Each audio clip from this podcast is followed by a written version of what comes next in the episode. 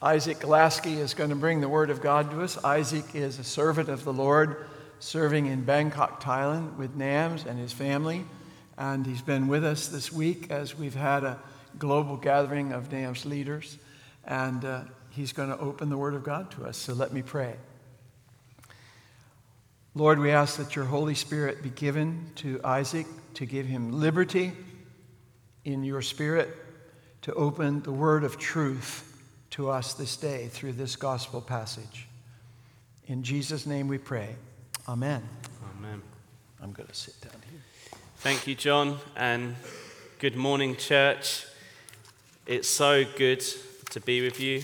Um, since John took over here and uh, for, for a season, and Patrick's been working here in Bangkok, we've been praying for you. Um, and it's been wonderful to hear what the Lord's been doing in you and through you. And we're looking forward to more and more partnership together. Me and Patrick are talking about bringing the young people over to Bangkok for a mission trip in the next couple of years. Um, so that would be that would be wonderful. Um, I've been in South Carolina a week now, and I've really been enjoying the southern hospitality. Um, it's been a little bit unusual for me because sometimes I've gone to introduce myself to someone, and they said, "Oh, we know who you are because you shared that I was coming to share this Sunday. But it's given me the feeling of being a bit of a celebrity. But uh, I think with the Southern hospitality, everyone feels like a celebrity when they come here, so loved and cared for. So, as you can tell from my accent, I am English, but I've been serving in Bangkok, Thailand for it would be eight years in October. Uh, Manik, who uh, shared here last week, he invited me. I said yes to two years, and during that time, I met my now wife. Um, and I have a son called Samuel, who just turned two, and we're expecting our second son next month now, uh, beginning of June. So please do pray for us. I've got two main things that I do in NAMS, the New Anglican Missionary Society. I lead our global apprenticeship program, which is all about training the next generation of disciple making leaders. Um, so, if you're interested in that, come and talk to me. Come and serve. There's no age limit in the kingdom. Um, and I also lead a church called All Nations Bangkok, which Manik planted while he was in Bangkok and then handed over to me. We are such a diverse community. We have Thai university students, Nigerians, Kenyans, Pakistani refugees. Um, I feel like I'm forgetting some. Canadians, uh, British people. But we don't have any Americans which, I mean, that, that's pretty glaring, really, isn't it? So if you're ever passing through or you want to come and serve with us, uh, we, we would love to have some Americans with us. Now, there's something I, this is the first time that I've preached two services, and it's also the first time in maybe three, three and a half years that I've preached without a translator because we have our services in English and Thai. So I've got in the habit of saying one sentence, pausing, looking to the right, and waiting. So if I do that, that's what's going on. Um, just, just pray for me. Pray that I do. yeah. So t- today I'm going to be sharing from the gospel reading, John 21, 1 to 14. And as I was preparing for this message, the first question that came to my mind was this chapter's kind of a funny chapter. Like, why is it included? Because in John 20, you have so many explosive events, it, it feels so climatic. You have the discovery of the empty tomb, you have Mary Magdalene seeing the resurrected Jesus, you have Jesus appearing to his disciples, and then you have another appearance of Jesus to his disciples while doubting Thomas is with them. And then you get to the end of the chapter, verses 30 to 31, and it says, Jesus performed many other signs in the presence of his disciples, which are not recorded in this book. but these are written that you may believe that Jesus is the Messiah, the Son of God, and that by believing you may have life in his name. That sounds kind of like an ending to me, kind of a, a summing up. So, as I read this passage from John 21, the question I had was why is this included? Why didn't John's account finish in chapter 20, verse 31? And then, as I was studying and preparing, I was reminded that every miracle that John records is a sign. What's the job of a sign? To point to something greater. The miracle is always about something bigger than just the act of compassion or grace to an individual or group, important though that is. Miracles are a sign pointing to something greater. Some examples of this. Think about the wedding at Cana in John chapter 2, where Jesus turned water into wine at a wedding. Now, I'm sure you remember in that culture, to run out of wine at a wedding was a really big deal. Uh, you would be the talk of the town. They ran out of wine. You know, that's not a good sign for their, their married life, really, is it? If they can't even organize a wedding and take care of all the wine. But Jesus performs a miracle. He turns water into wine. Um, it's, a, it's an act of compassion for them, but it's also a sign. It's pointing to something greater if you read the story, you'll see that the water was poured into ceremonial washing jars, which they used at that time to make themselves clean before eating. But the water is turned into wine. Wine, as we celebrate every week in communion, is a symbol of Jesus' blood. So this miracle is a sign pointing, it's like a, a foreshadowing picture of how Jesus' blood shed on the cross would bring true purification to all who believe.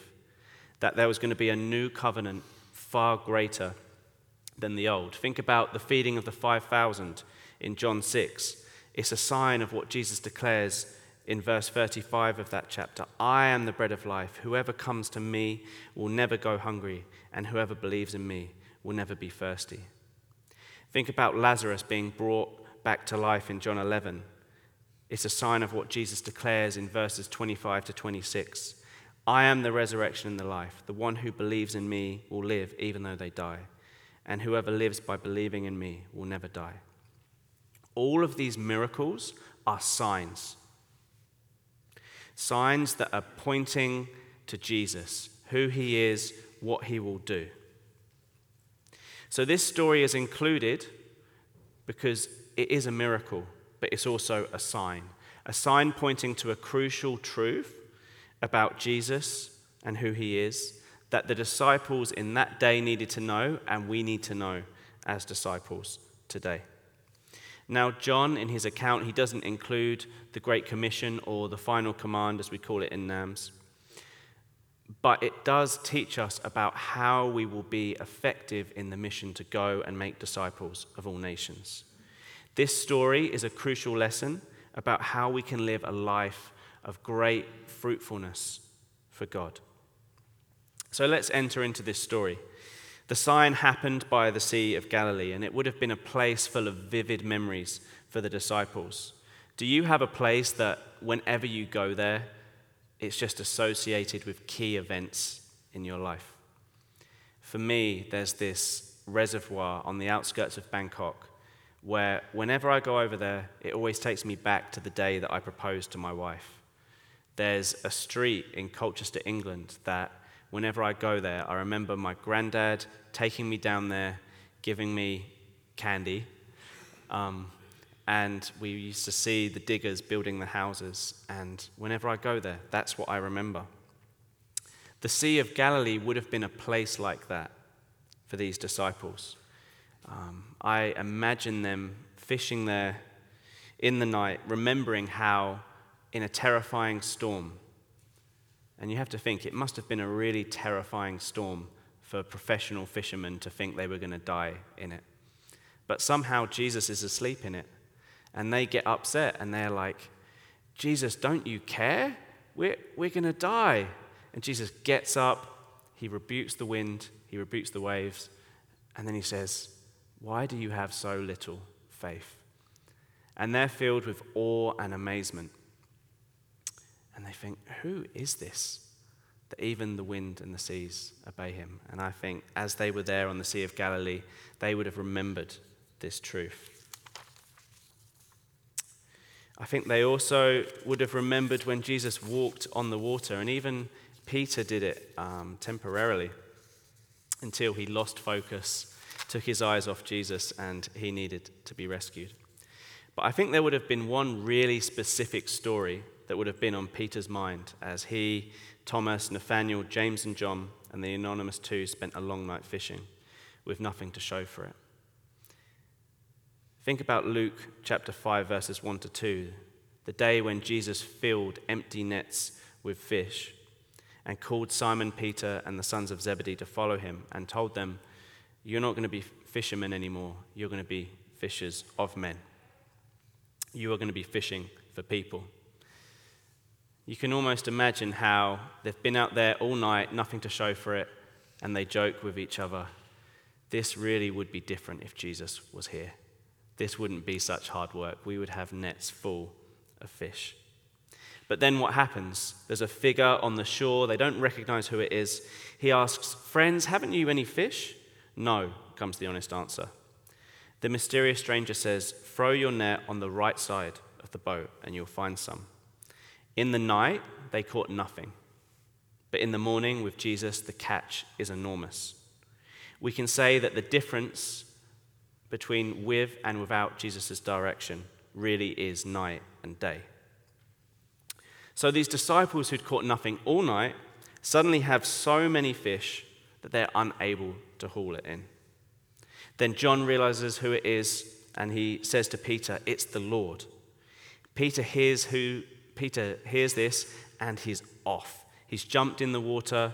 He's trying to get to Jesus as quickly as possible. The other disciples, they bring the fish in and they find that Jesus already has a fire going with some fish and bread on it. Jesus invites them to contribute some of their fish and they share breakfast together. There's a very important conversation that follows, but that's a, a spoiler for next week, so um, we'll leave that.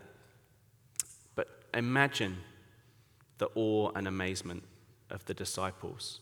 Um, Jesus is alive, Jesus is resurrected.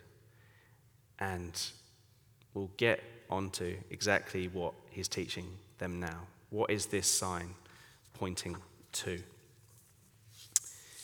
This sign is pointing to the mission that Jesus has given them to be fishers of men, to preach the gospel, to make disciples of all nations. And I don't think it's a coincidence that Jesus is reminding them of the call back where it all began. But even more specifically than that, it's a foreshadowing of the incredible fruit that will be seen when they're clothed in power through the Holy Spirit at Pentecost. This group of ordinary men are going to preach, and they're going to see thousands baptized and repented in one day. And it's not going to stop there. Even though Jesus gives them a lot of fish in this miracle, they're going to be far more effective fishers of men than they ever were fishermen. But this is the key lesson they did not have the strengths, the abilities, the techniques, the resources to do it in their own strength. To be truly fruitful, they had to depend on Jesus. Jesus is using this miracle to remind them of the truth that he taught them in John 15, verses 4 to 5. Remain in me as I also remain in you. No branch can bear fruit by itself, it must remain in the vine. Neither can you bear fruit unless you remain in me. I am the vine, you are the branches. If you remain in me and I in you, you will bear much fruit. Apart from me, you can do nothing. They are the fishermen who can work all night and can't catch any fish. That must be a pretty humbling and sobering experience. This is a sign that without direction from Jesus, there will be no fruit. Without abiding in the word of Jesus and following his instruction, there will be no fruit. This is the truth that they needed to hear to be prepared for the fruit that God wanted to give them. And it's what we need to understand for us today as we think about how can we live fruitful, effective life for God and his mission. Unless we're abiding in Him, following His word, being led by Him, we won't be fruitful for Him. We won't produce the fruit that God wants us to produce. God wants us to be fruitful. He wants us to be a fountain of blessing to our community. God doesn't want you to have no fish. The fruit God causes us to bear glorifies the Father. John 15, 8, Jesus says, This is to my Father's glory, that you bear much fruit, showing yourselves to be my disciples. Jesus wants us to bear much fruit. He wants the transformation that we've experienced to be shared with others. But it will not happen and it cannot happen apart from Him. We will only live a life of great fruitfulness for God if we're abiding in Jesus. So, what does this look like practically? I want us to think about two questions. Number one, do we live our life dependent on divine direction? It's easy for us just to say yes. But if we're honest and reflect on the quality of our prayer life and the priority we give it, it may help us see more accurately do I really live my life dependent on divine guidance? Do we submit all of the major decisions of our life to God? Do we begin each day listening to our Heavenly Father, expecting Him to guide us? When we encounter unexpected situations in the day, do we respond with prayer, seeking divine direction? How is the quality of our prayer life? If we genuinely want to hear from the Lord where He wants us to be, he will tell us. I grew up in Colchester, England. I met Manik and John nine, ten years ago. They saw something they liked in me. I, I, I still don't know really quite what it was. but at that point, I was serving in a local church in Colchester, England, and I had one of my young people coming and doing work experience with me. And his teacher was coming to visit the church that day, so I, I put on a nice suit. Um, and it was just after my birthday, and my dad had agreed to get me a second-hand bicycle for my birthday. And this was at a time where I had the invitation to go to Bangkok, but I was also experiencing a lot of fruit in the ministry in England. We were doing an amazing sports ministry with men who were in and out of prison, and it was wonderful. And I really didn't know where the Lord wanted me. I was talking with the local leadership, I was praying, I was reading my Bible. But the Lord gave me a confirmation that it's just, it's just crazy. I was cycling in the rain, and I'm not sure how winter is here, but in England, in the winter, in the rain, you're cycling, your hands get really, really cold and painful. And I just joked with the Lord. I said, Lord, are you telling me that I should go to Bangkok? Because in Bangkok, I'll still get wet, but I will never get cold. and I was cycling along, cycling along, and I got to the church, and I got off this bike that I'd just picked up from the shop. And I looked at the brand of the bike, and the brand of the bike was Siam, which is the old name of Thailand before it was called Thailand.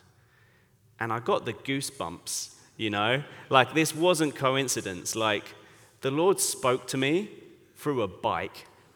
So, if you're seeking the Lord for guidance, He will speak to you, He will tell you where to go. Another way we can see if we're truly following Jesus' direction is are we taking opportunities to share with Him, share about Him with others? Um, are we responding to God's call to make disciples? Are we taking the opportunities He gives us? Because if we're really following His direction, we're going to be where He is with people who don't know Him yet, with people who are lost, with people who are hurting. And it's our job to abide and be faithful. He will bring the fruit, He will bring the fish. We just have to listen to Him, lower the net, and trust Him. Question number one Do we live our life dependent on divine direction? Number two, are we open to Jesus changing how we do things? COVID brought us a whole load of change we weren't looking for. Um, but in the tragedy, the challenges, and the heartache, God's worked in our community in Bangkok to really refine us, to really clarify our vision, for us to start doing some new things, keep doing some things, and stop doing some things. So we're, we're a small church. We're around 20 to 30 people, as I said, lots of different nations. But because of the stage of life, we, depending how you look at it, we either lose about 30% of our community or we send out 30% of our, uh, our, our, congregation. I prefer the second one um, because they go back to where they're from, where they've got a job, and things like that. And our vision is really to resource them and invest in them so wherever they go, they will be a disciple making disciple there. We just meet in my house. We've got a small budget, there's a lot of challenges. But God is using a tiny community of normal, ordinary people in an extraordinary way. Um, I can't remember if I already shared this, but Thailand is just under 70 million people. It's less than 1% Christian. So it is a massive mission field, and there's been 200 years of Protestant mission there to get to that less than 1%. Um, but the Lord is using us. We're a tiny community that God's using in a great way. Um, non Christians are hearing about Jesus for the first time and taking steps towards Him. We have weekly outreaches. We've got our men's discipleship group, our women's discipleship group. We're training Thai leaders. And even though we're so small, we're even having impact on leaders at other churches and meeting with them and sharing the vision with them. And, you know, 20 to 30 people, we've got a vision for a city of 8 million people.